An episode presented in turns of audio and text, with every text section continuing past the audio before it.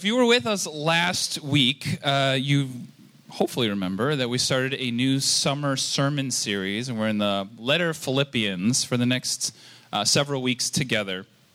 And the, the series is called Subversive Unity. It's called Subversive Unity. And the opening verses of the letter that we, we covered last week focused on Paul highlighting uh, the mutual love between the Philippian church and himself. He then encouraged them in those opening verses to grow in their mutuality and in wisdom together. This week, we're going to turn to the next uh, set of verses in which Paul focuses on how the gospel has advanced during his imprisonment. And then he gives some examples of how God has worked and through his humility, through Paul's humility in imprisonment, to spread the gospel in really difficult circumstances. And so let's let's pick up there. We're going to turn to uh, the book of Philippians, and we're going to be in chapter one.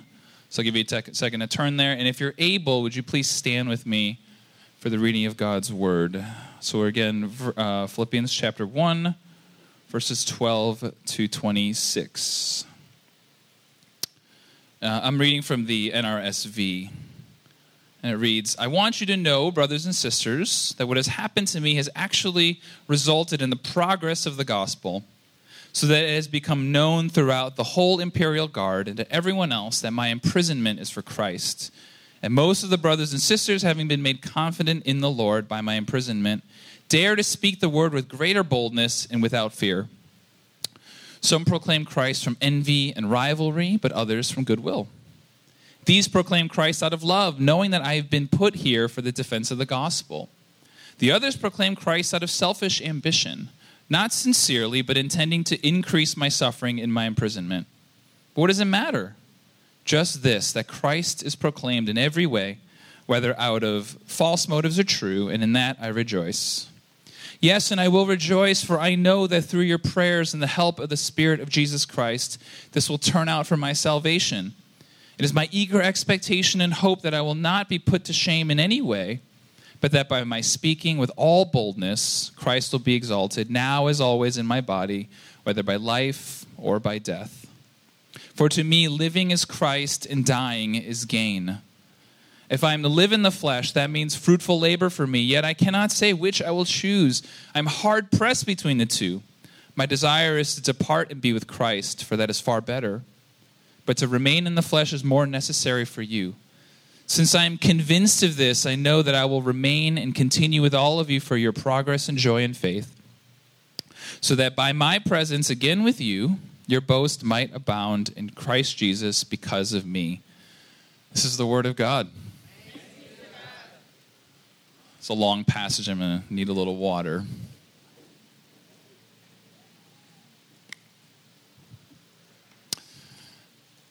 Uh, let's, let's pray together before we dive in.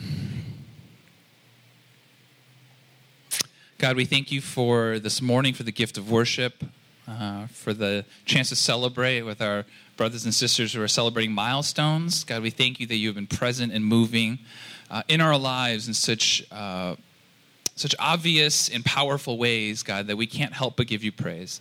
So as we turn to your word this morning, Lord, I pray that um, you would give us a full meal Lord, open us up to what you need for us to hear, whether that's something I say or that's something you translate through the Holy Spirit to my brothers and sisters here. God, I pray that your word would go forth, that the gospel would be preached, and that your word would advance this morning. In Jesus' name we pray. Amen. So, uh, uh one of my favorite things about the internet, and there's not that many of them, but, but one of my favorite things about the internet is, is humble brags. This is like an older thing now, but I'm old, so bear with me. You familiar with humble, humble brags? Okay. So if you're not familiar with this, I'm going to give you the Urban Dictionary definition, which is the most reliable source on the internet.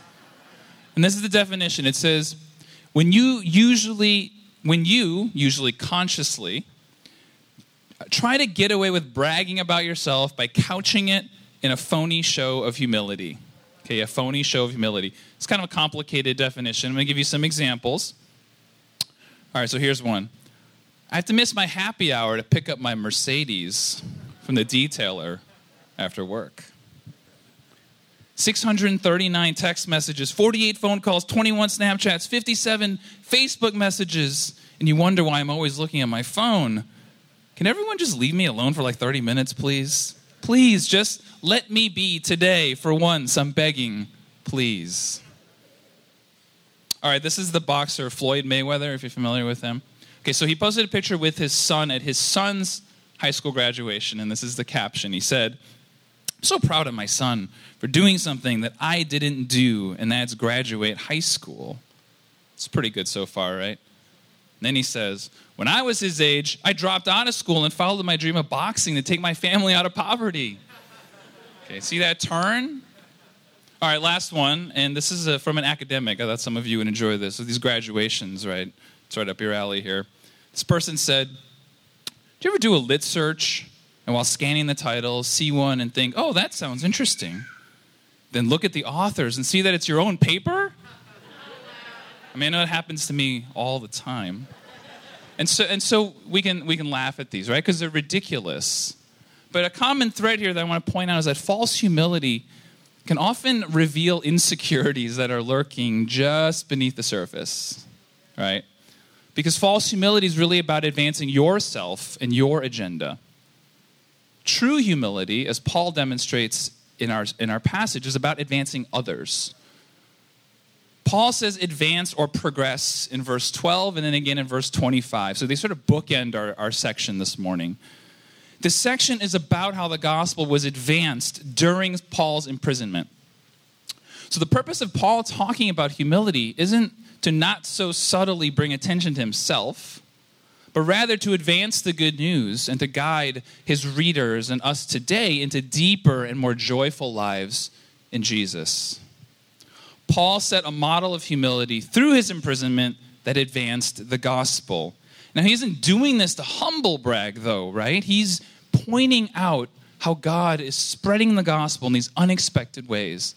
And he hoped to encourage the Philippians as they face their own opposition in their lives and in their context.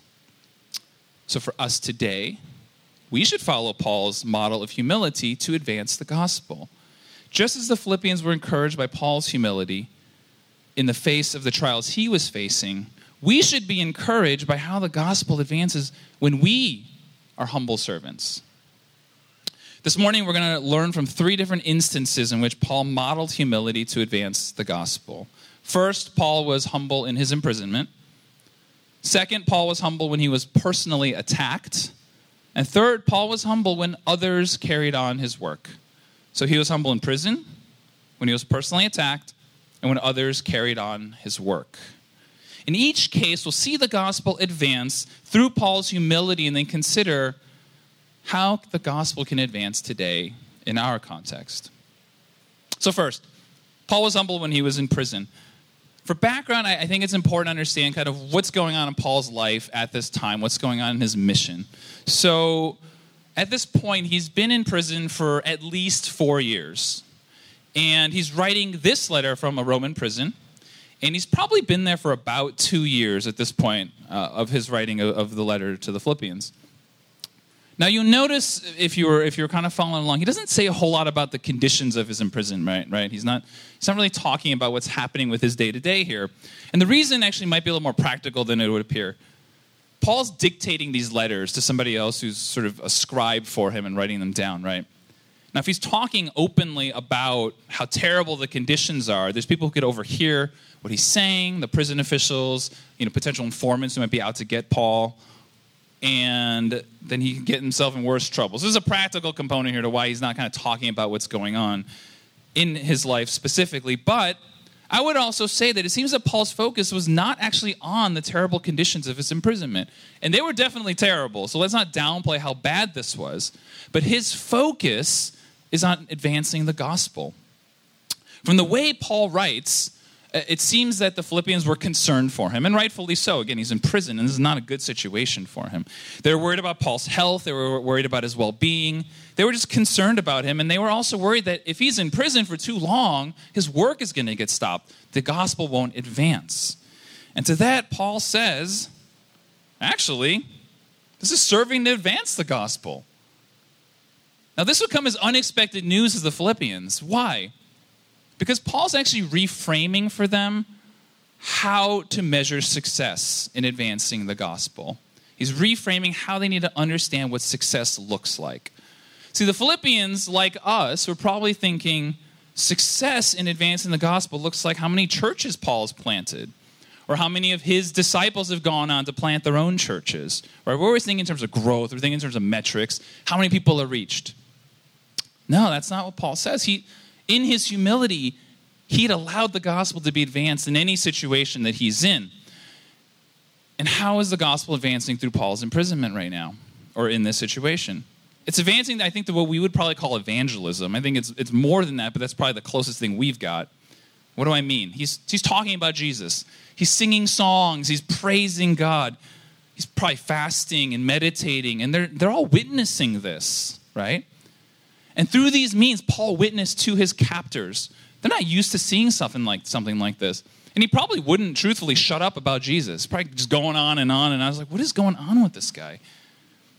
And, and so we see in verse 13 the, the reach of this. It says, the whole imperial guard and everyone else, else knows that Jesus is why Paul is in prison. Jesus is why Paul is in prison.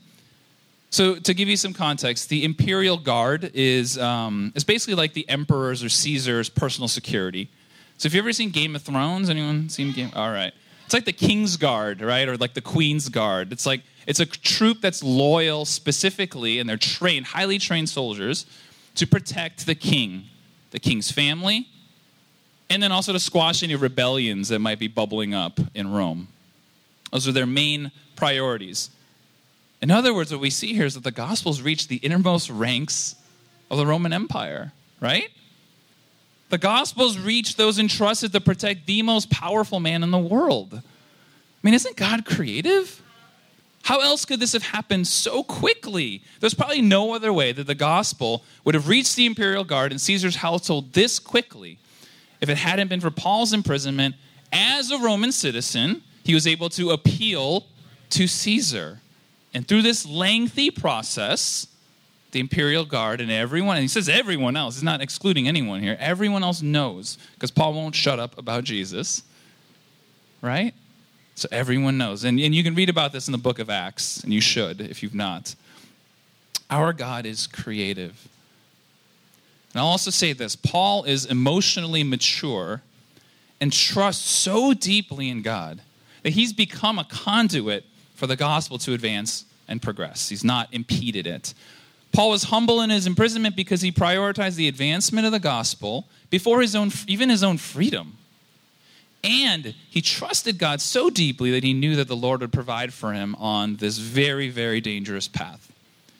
In verse 19, I'll turn your attention there, he says, God has provided the Spirit of Jesus Christ. And we also know what's going on here is that the Philippians sent Epaphroditus. Epaphroditus was sent with money, supplies to take care of Paul. So uh, this, this dual combination of Paul's humility with also the witness of the people who are loving on him in prison, I think those must have spoken volumes to his captors. Like, what is going on? This guy's different. He's not in prison for the reason all these other people are in prison for.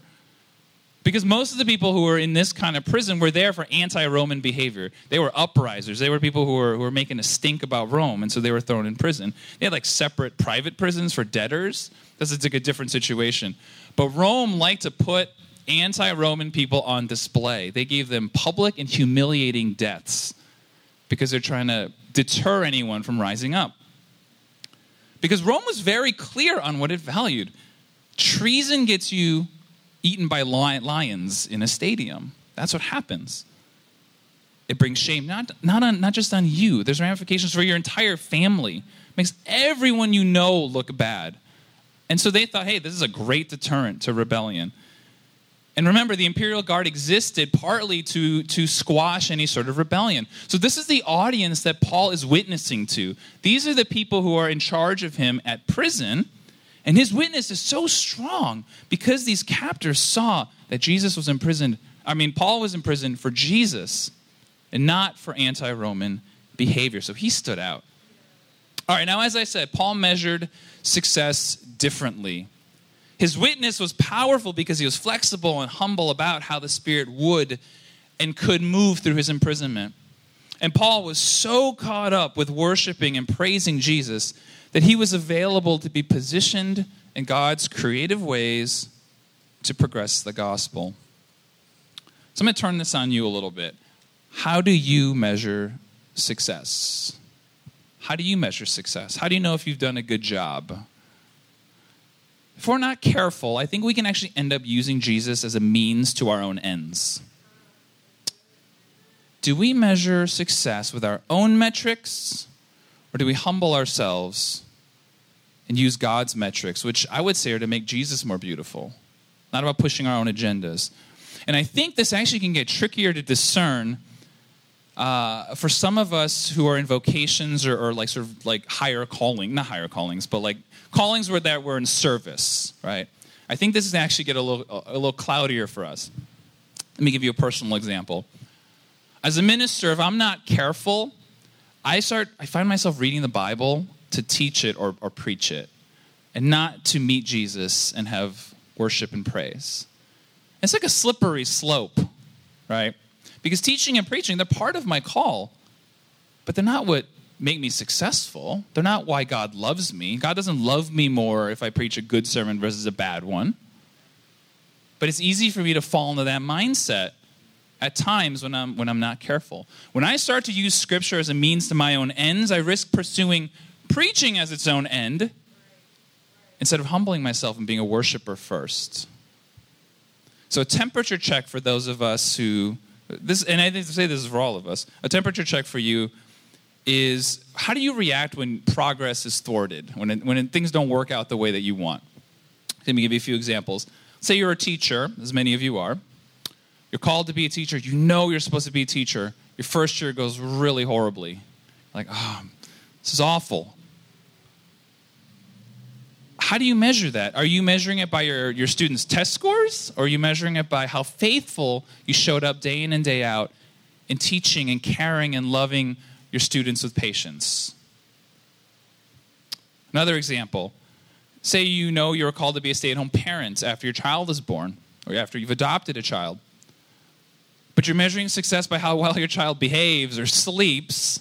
Trust me, I was there Instead of how well you're engaging your child and interacting with them, even if they don't sleep well, even if they're acting out, right? Say you're struggling with an addiction. You beat yourself up every time you slip up because you think you've beaten this thing. I'm better than this. I shouldn't be struggling with this thing anymore. And what happens, of course, is you seek refuge in that addiction when it's hard and when you slip up. Instead, rest in the Father who loves you whether you're sober or not. Find loving community and accountability to come around you. How do you measure success when it comes to advancing the gospel in your callings, in your personal lives? See, Paul was humble in prison and advanced the gospel by measuring success as God did. All right, second point Paul was humble when he was personally attacked. Paul showed incredible emotional maturity in how he handled his, his imprisonment. And here we see how Paul was emotionally mature when he put his, his personal agenda second to the advancement of the gospel. Now, in his absence, what Paul says is other preachers and teachers have emerged. They've come out, they've come out. Some are for him, some are against him, and we'll get to them later. But some of them were emboldened in their faith to preach as a result of Paul's imprisonment for Christ. But we see he had opponents as well.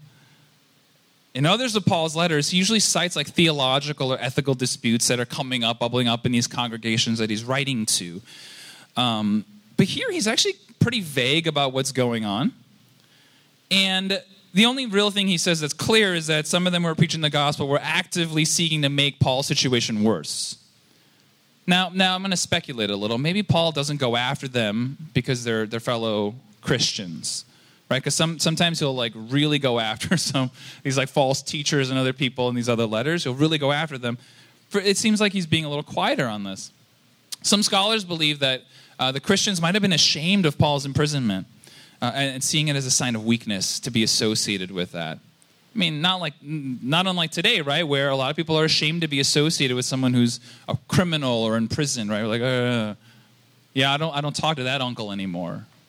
right? It's really tempting to distance ourselves. So they had the reasons. Here are some of the reasons maybe they were they were kind of distancing and attacking Paul. Some wouldn't want to look bad by association. Uh, or draw Rome's attention to themselves, like I said, right? You don't want you don't want Rome's attention on you. It's going to be bad for your family. Some of them might have been projecting their own insecurities onto Paul. I think a lot of them probably were. In an honor shame culture like in the Greco Roman world, people sought to avoid shame and to seek honor. And being associated with a prisoner risked making the whole family look bad. So the thinking, the thinking might have been, well, I want to look good and reflect well on my family, make, make sure my business practices are in good standing, no negative attention. So I'm just going to keep my distance from Paul. I don't want to be associated with that guy. I'm not, I'm, we're not like those Christians who do those things, right? Getting themselves in trouble. Some of them might have just wanted to increase their own reputations as teachers and preachers, and, and putting down Paul was an easy way to make themselves feel better, to prop themselves up. You recognize yourself in any of these reactions? I know I do. See, Paul was humble and responded to the opponents, to his opponents, with maturity and grace. It's not that Paul didn't care that people were out to get him and make his situation worse. It's, it's just that he cared more about Jesus and the gospel being shared and spread. I'm sure he would have preferred all people preach out of love. But again, he cared more that the gospel spread. You see, emotional and spiritual maturity is, is being able to name what you want, what you feel, and I lost my place. What you want, what you feel, and what you desire. What you want, what you feel, and what you desire. While also honoring the wants, feelings, and desires of other people. It's not just about you. And maturity is a lot about maturity is, is realizing that, wait a second, like other people actually matter too. Therefore, it doesn't become a simple binary of you get what you want or I get what I want. No, maturity means having the patience and the poise to be able to step back from the raw intensity of feelings and then reflecting and discerning what God's will is in a situation. Doesn't mean you don't have the feelings. It means being able to step back. In our case this morning, it means asking, well, what would advance the gospel? What would advance the gospel? What would it mean? What would it look like for Jesus to look more beautiful in this situation, in this relationship? I venture to guess that most of the time that will actually involve listening well, right? It's going to involve listening well. It's going to involve creating space for people's pain and for your own pain, not rushing through those things. It's going to take time and space for healing and revelation from God, and it will most certainly take prayer, not just alone, but in community. Prayer with others.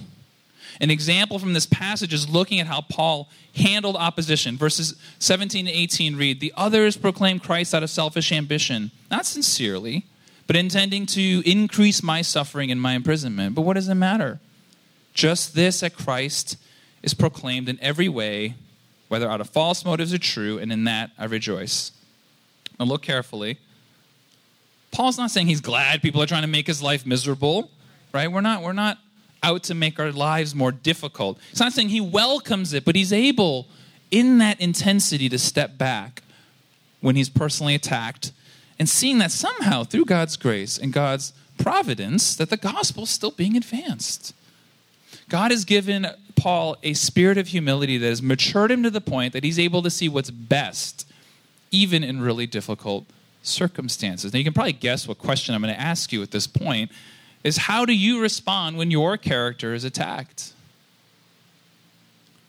What would it look like for you to step back and consider how Jesus can be made more beautiful?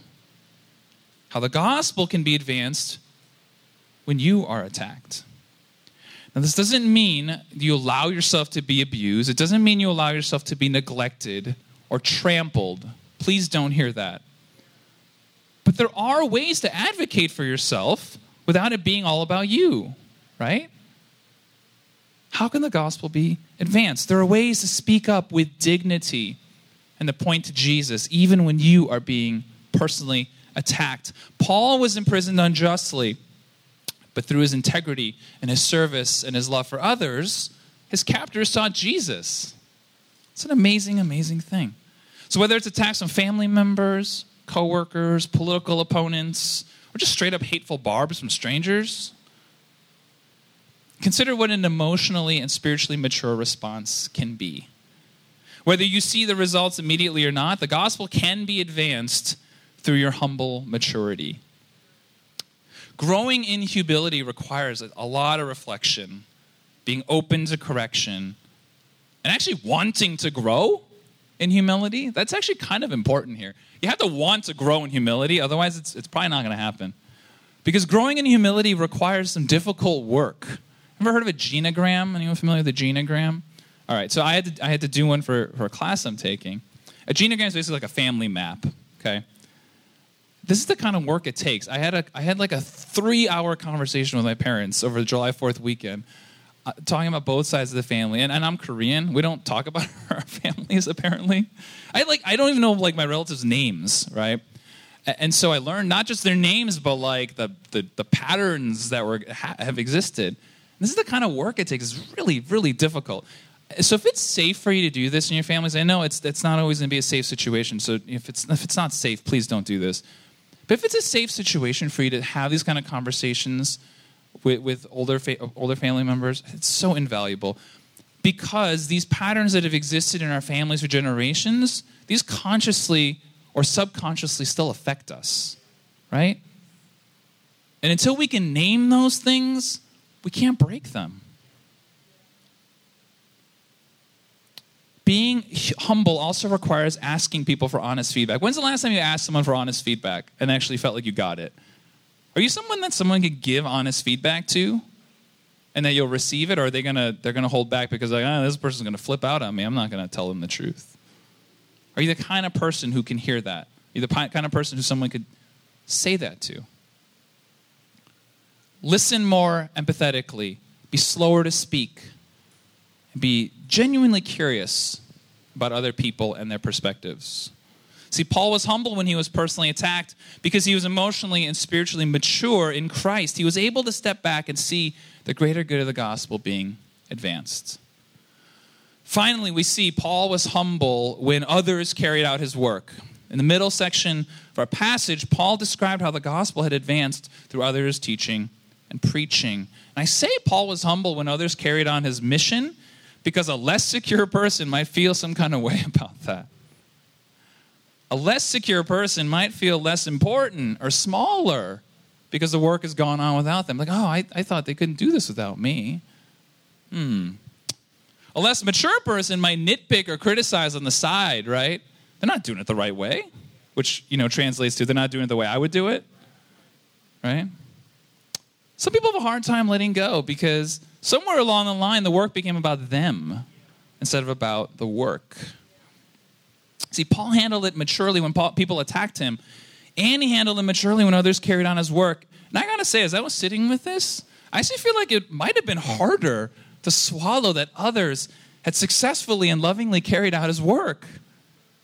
Do any of you struggle with jealousy? Because I know, I know I, I can. Let me give you a pers- another personal example here. A couple years ago, I, trans- I transitioned a work project to one of my newer coworkers. I knew she was capable. I knew she was good. But like in a couple, within a couple months, she's like making these like really smart changes, and I'm like, oh man, how, how did I think of that? Right? And it made me a little insecure. Like, oh, they, they like her better than me. See, it takes humility to see someone pick up your work because some part of our identity gets tied up in that work. To see someone do it better can be tough because it makes us sometimes doubt ourselves. A humble and emotionally healthy Christian is able to see that the gospel is actually much bigger than ourselves and can accept that God has lavishly gifted all of his people, right? Among God's people, they're going to be better preachers than me, which I'm sure you agree with. There are going to be better teachers than you. There are going to be better counselors and therapists. They're going to be better nurses and doctors, better students and dancers, better accountants and HR strategists, and jewelry designers, Eddie. Instead of getting jealous, we can rejoice that the gospel is advancing. Now, of course, this is easier said than done, right?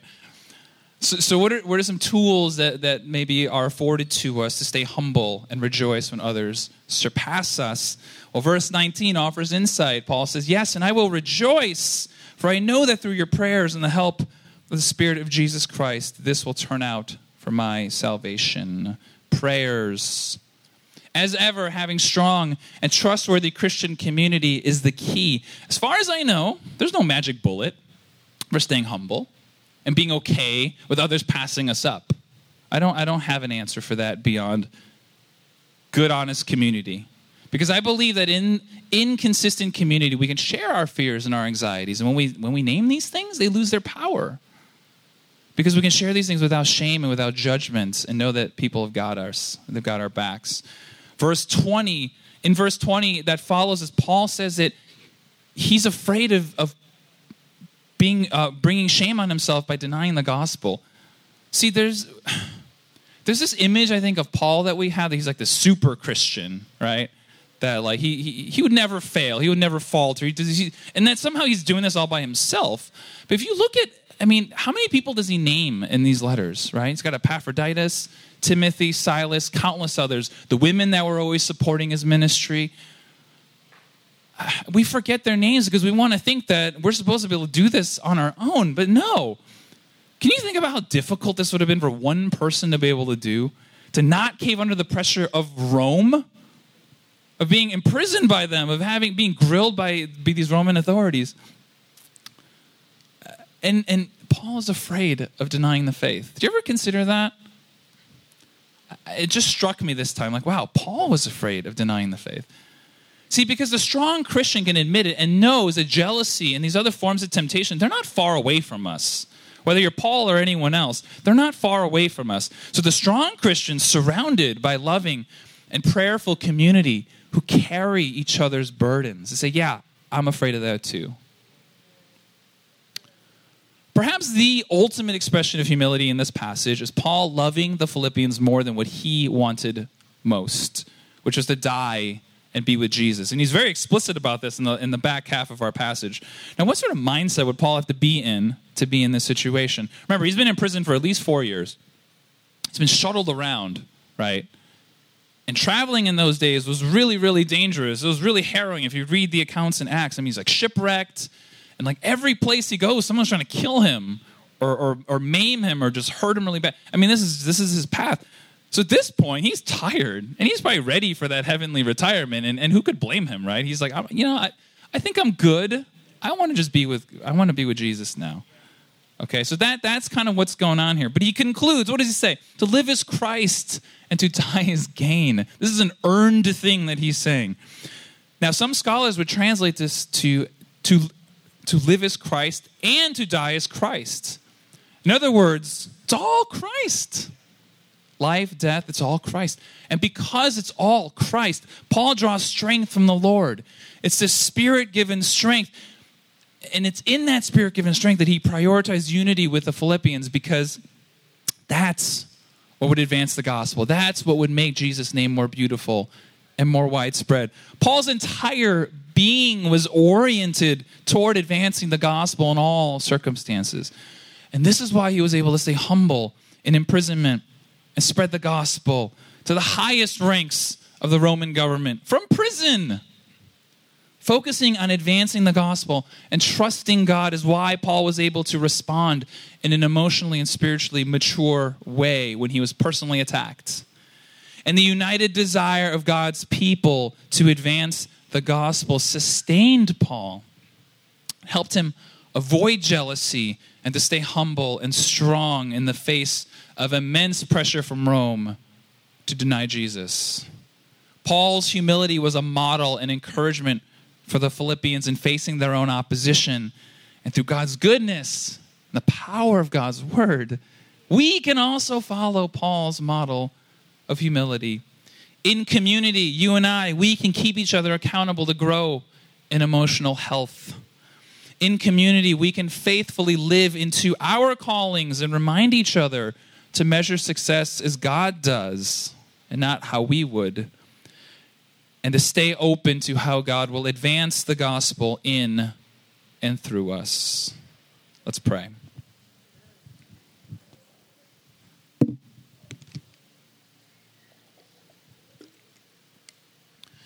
And so, God, this is not an easy thing. Our humility, we I think the first mark of humility for us is to recognize that we can't be humble on our own. We too easily advance our own agendas. We too easily fall into fear and anxiety. And so, God, I pray first and foremost for, for your people this morning that you would help us to see that humility comes from Christ. And the model, Lord Jesus, that you had to, you, though being God, you humbled yourself. So, God, we thank you for, for, for asking us to do, not asking us to do something you didn't do, but something that you modeled completely in your body, Jesus, and in your life on this earth. And so we thank you that you, in your Holy Spirit, have given us the ability to do this, the access to be humble, to be conduits for the gospel to advance, even if it makes absolutely no sense to us. Even if we think we're stuck the gospel can still advance through us. So thank you, God, that nothing can stop your gospel from progressing. Nothing can stop Jesus' name from being heard far and wide. And God, I pray for any of my sisters and brothers this morning for whom that is a daunting ask, who don't know where to start or who feel held back by either personal anxieties or, or traumas that have been visited upon them. God, I pray that you be gentle with them this morning. God, I pray that the gospel would advance in their hearts and in their lives this morning. Not in a gung ho, push it forward, manifest destiny kind of way, but in a way that, that brings your shalom, your peace into our inner beings and into our communities bring us humility in ways that help us recognize man, I need my community around me. I need to tell someone what's happening. I need to go to therapy. I need help.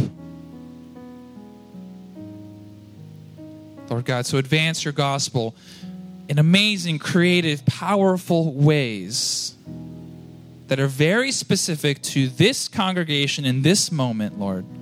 You see us, you hold us, you know us. Help us to name the things in our lives that we need to name that might be holding us back, that might be hindering us from fully living into advancing the gospel the ways you've called us to. So heal us this week, be tender with us this week. Help us to be brave this week. And help us to also be brave in reaching out to someone this week and to love on people who may not be ready to ask for help yet. Lord, give us your eyes, give us your heart to, to be fully ready and open to how the Spirit wants to move in our lives this week. So we thank you, Lord. We love you. We, we humble ourselves before you. God, thank you for being the kind of God who's tender with us and sets models before us to show us it's possible. It's possible in Jesus. So we thank you, God. We love you. We worship you this morning. Amen.